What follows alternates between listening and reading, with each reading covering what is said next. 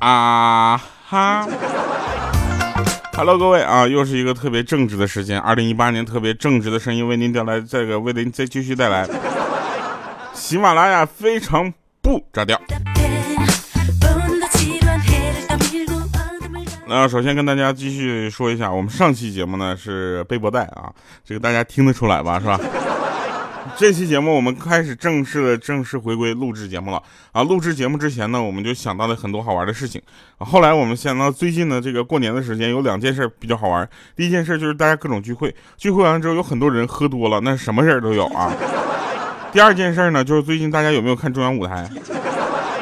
冬奥会对不对啊？有那个我有一个就是北京的朋友叫莹姐嘛，莹姐在北京嘛，但她就是天天稀里糊涂的，稀里马哈的，有点傻，你知道吗？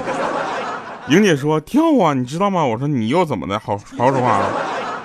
她说哎，我不知道你们有没有发现啊？我现在是发现了，国家就是进步了啊，进步的特别快。我说为什么呢？她说你听啊，咱不得不说啊，咱们现在越来越成熟，越自信了。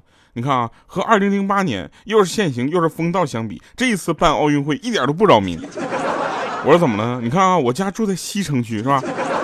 这次在昌平冬奥会离得这么近，都不到十公里，交通丝毫没有受到影响，真是大国气量、高超的治理。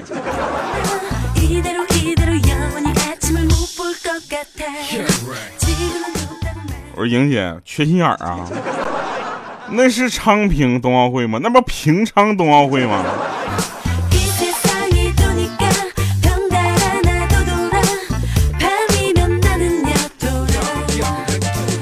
再者说了，昌平开冬奥会的时候能出现那种裁判吗？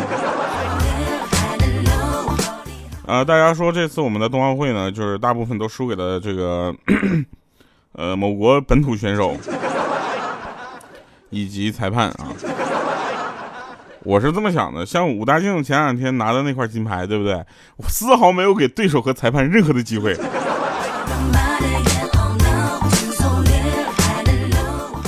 所以呢，这在这里说，我们中国的这个运动员啊，健儿们好样的，特别棒啊！我今天上午早上又回看了一下他那个录像，你知道吧？特别解气，你知道吧？如果不是他就是跑最快，我根本都不知道谁是第一。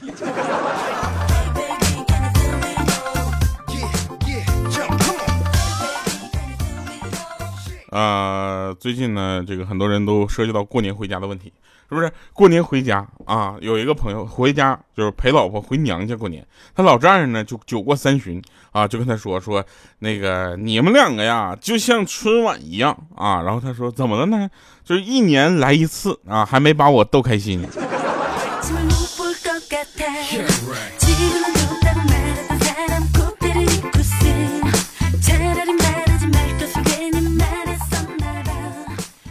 莹姐啊，跟她老公聊天啊，然后她突然莹姐就问说：“老公啊，以后我们老了会是什么样呢？”结果呢，姐夫就说了：“说我们在小湖边儿，那傍晚呢，夕阳斜照着我们，我推着坐在轮椅上的你，这画面想想都幸福啊！”就莹姐想了半天，不对呀，怎么是我坐在轮椅上呢？啊，然后当时当时姐夫就哽咽了，是吧？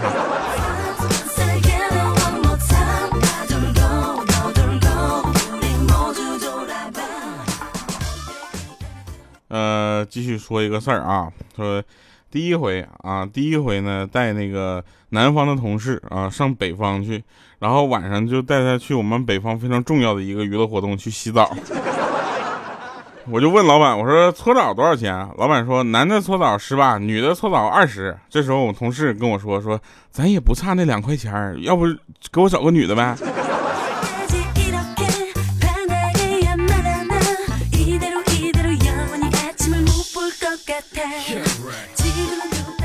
缺心眼儿，那那是女的是吗？那是女的过去被搓澡二十。好了啊，我们来说一个真事儿啊，我们这个呃谁呢？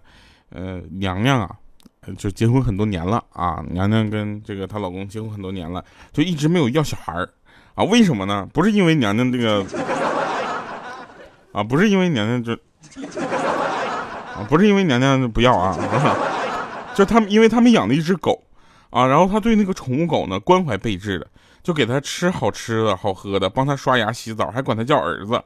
这个时候呢，娘娘就就就就对他简直就是。把自己的母爱全都付出在那个狗身上了。这时候我们就问他，我说：“你花这么多钱、这么多心思去养这么一只狗，跟养一个孩子有什么区别呢？你还不如直接生一个孩子养呢，对不对？”结果他来了说：“说当当然有区别了，那狗我不用给他买学区房啊。”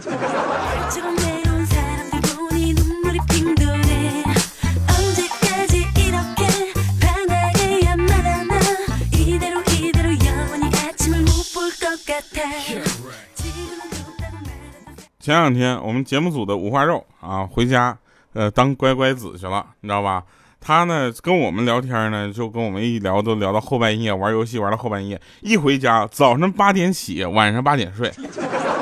八点以后你给他发微信就不回了，你知道吗？这个人就像手机丢了一样，就那么准时啊。然后我们就他跟我们聊天啊，说这个发现一个快速和长辈们唠嗑不尴尬又讨喜的方方法。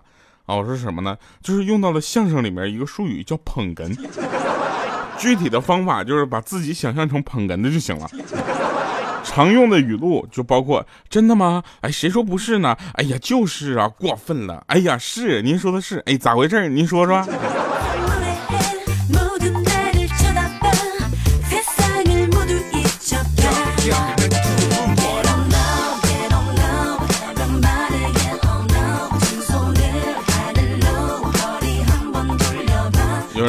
说调调，你是不是特别丑啊？我听佳期啊，呃，说你特别丑，和小黑一样。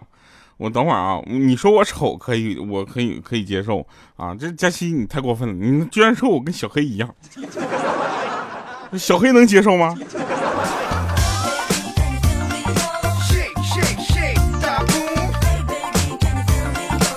我是特别的丑啊，小黑是丑的特别。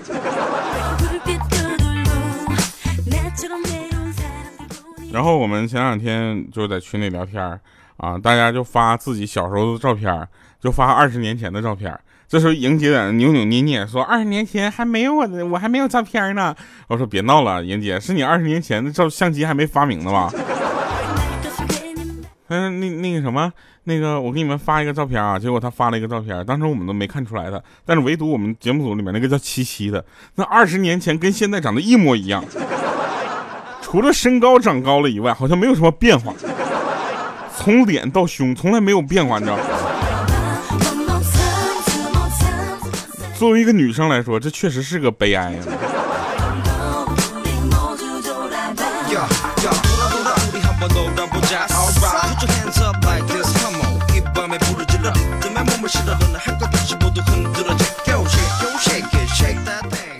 嗯，我们的鹌鹑就不一样了，对不对？鹌鹑，你问他，你二十年前啊，你想干什么呀？那他说，我想，我想当一名科学家。二十年后，鹌鹑你想干什么呀？说我，我想，我想生一窝鹌鹑蛋，然后孵一窝小鹌鹑。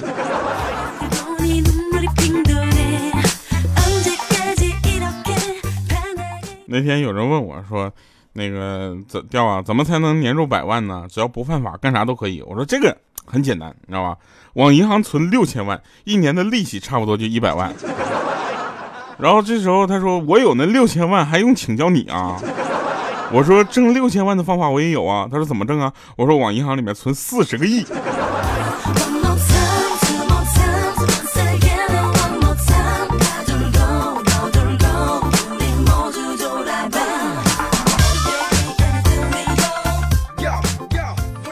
大家要知道啊。像我呢，这个这个级别，这个 level，这种人气的主播呢，出门是要戴口罩的，容易被打。我我是特别容易被认出来的，因为我长得比较就是有特点，你知道吧？然后像不管是在机场啊，在呃饭店啊，对吧？或者在甚至是商业中心呢，你知道吧？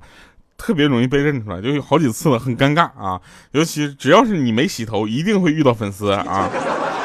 就奇了怪了，然后有一次我就戴着口罩，你知道吧？然后那个我的闺蜜啊看着我之后就说：“你笑了耶。”我问她我说：“你是不是看着我的眼睛变弯了？”她说：“不是不是。”我说：“那你是怎么看出来我笑的呢？”她说：“你脸上的肉都从那个口罩的两边溢出来了。”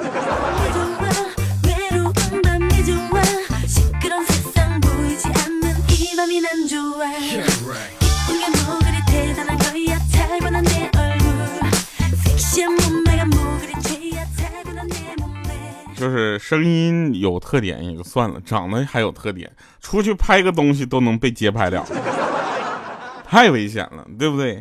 然后呢，街拍那个有有一次我们在北京拍一个东西，然后呃正好是有有朋友在那个路边路过啊，听众朋友，他就拍了张照片，然后微博艾特我一下，然后给我 P 的，我都不知道那个是我了。给我 P 的，我跟你说啊，我这两天被别人 P 了照片之后，我会发现，只要我瘦下来就帅，帅的不行的帅，所以我不敢太瘦啊，怕你们忽略我的实力。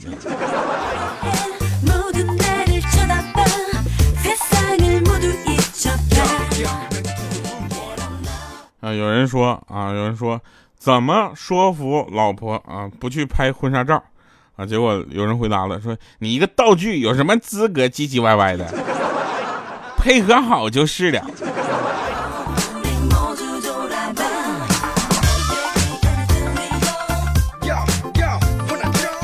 前两天不过年嘛，作为长辈，我要去给小小米发压岁钱，对不对？然后我就我就跟他说：“我说来，小小米啊，给调调舅舅磕头啊，舅舅给你红包，一个头啊，一磕一个头一百块钱啊，磕五个好不好？”结果他说好啊，说话算话啊。结果他噔噔噔噔磕了六个，我就说你磕了六个，但我只带了块钱怎么办呢？结果他一脸不屑说，哼，没事多的那个送你了。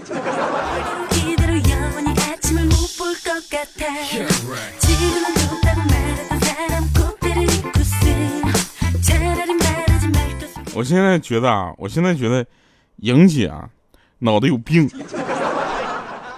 他跟我说。掉，你知道吗？也许啊，那些小鸟背地里都是小机器人儿。我说为啥呀？你看他们坐在电线上，其实是为了充电。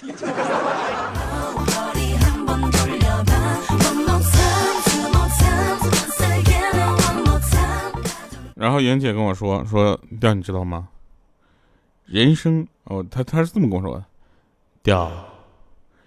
人生中遇见的每一样东西，我说你把那个音效给我关了。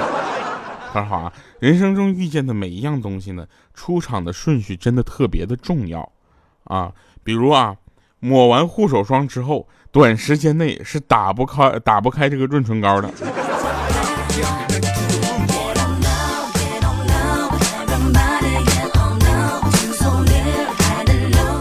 作为一个白领，对不对？我们中午四处的找午饭吃。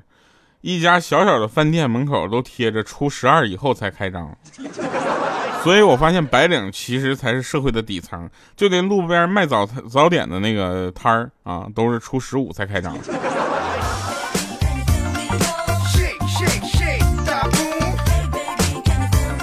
啊，我希望大家啊，就是。呃，有什么好吃的都能吃到，对不对？你看莹姐那天啊，我就跟她说，莹姐，我希望你吃什么，想吃什么就马上去吃，想做什么就马上去做。这时候我手里呢就拿着她的那个体检报告啊，莹姐当时腿都吓软了，砰就坐地上了，就说怎么了，掉啊？你告诉我，我能撑得住。我说你别撑得住了，你岁数大了，记性不好，没什么问题。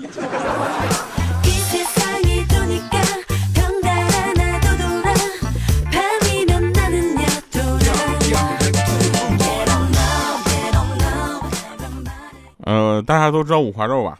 啊，五花肉是一个怎么说呢？他在感情方面呢，可能是一个很，嗯，很有建树的人。但这种建树往往就是让他呢得不到任何的好处。就是那些在感情中只求付出不求回报的人，往往都能如愿以偿，得不到任何的回报。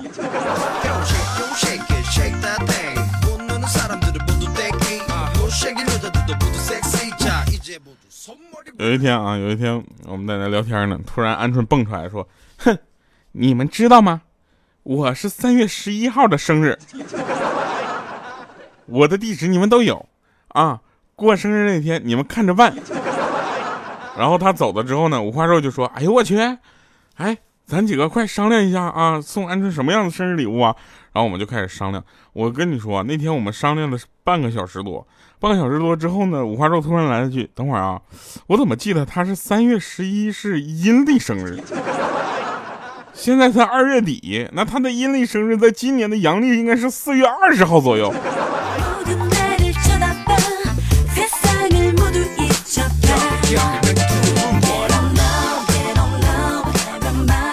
那还招毛线急呀？其实你们有没有给朋友过生日的时候，呃，动过自己的心思呢啊？如果大家有的话，在今天给我们留个言，说你见到给朋友送生日礼物最奇葩的是什么？啊，我见到最奇葩的是送搓脚石的。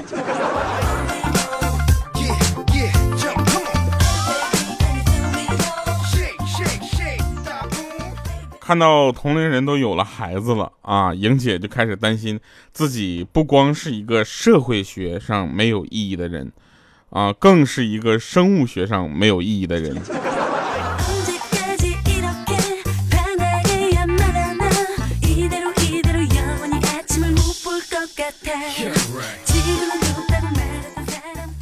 这个有一个说法啊，叫十人九痔。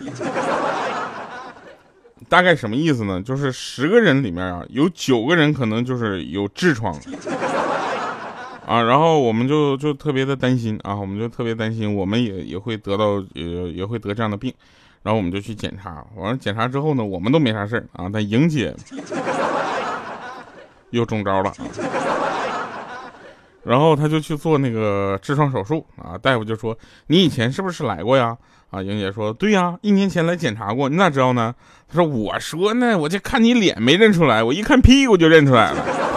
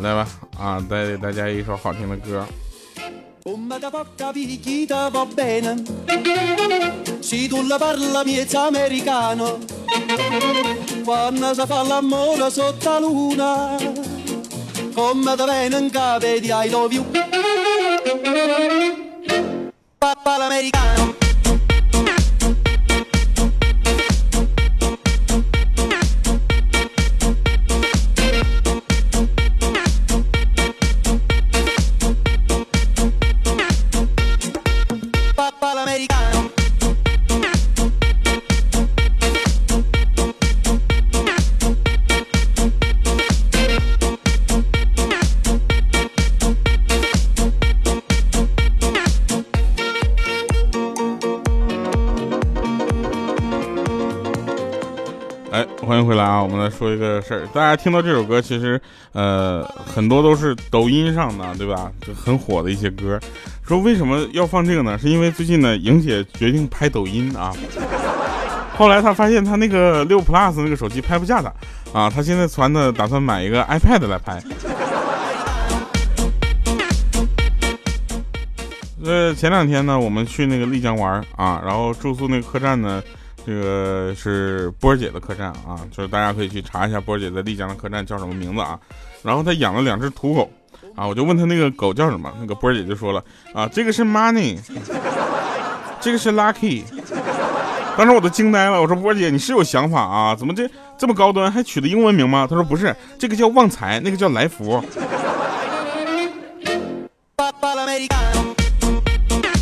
好了，以上是今天节目全部内容，感谢各位收听，我们下期节目再见，别忘了给我们留言啊！你见过最奇葩的生日礼物是什么？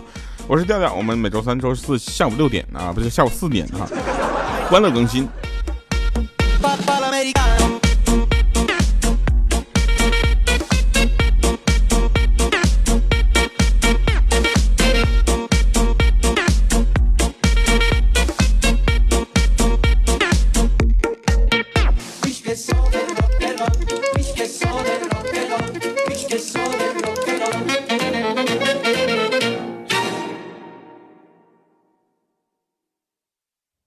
歌这么短呢？那我们节目时长不够啊！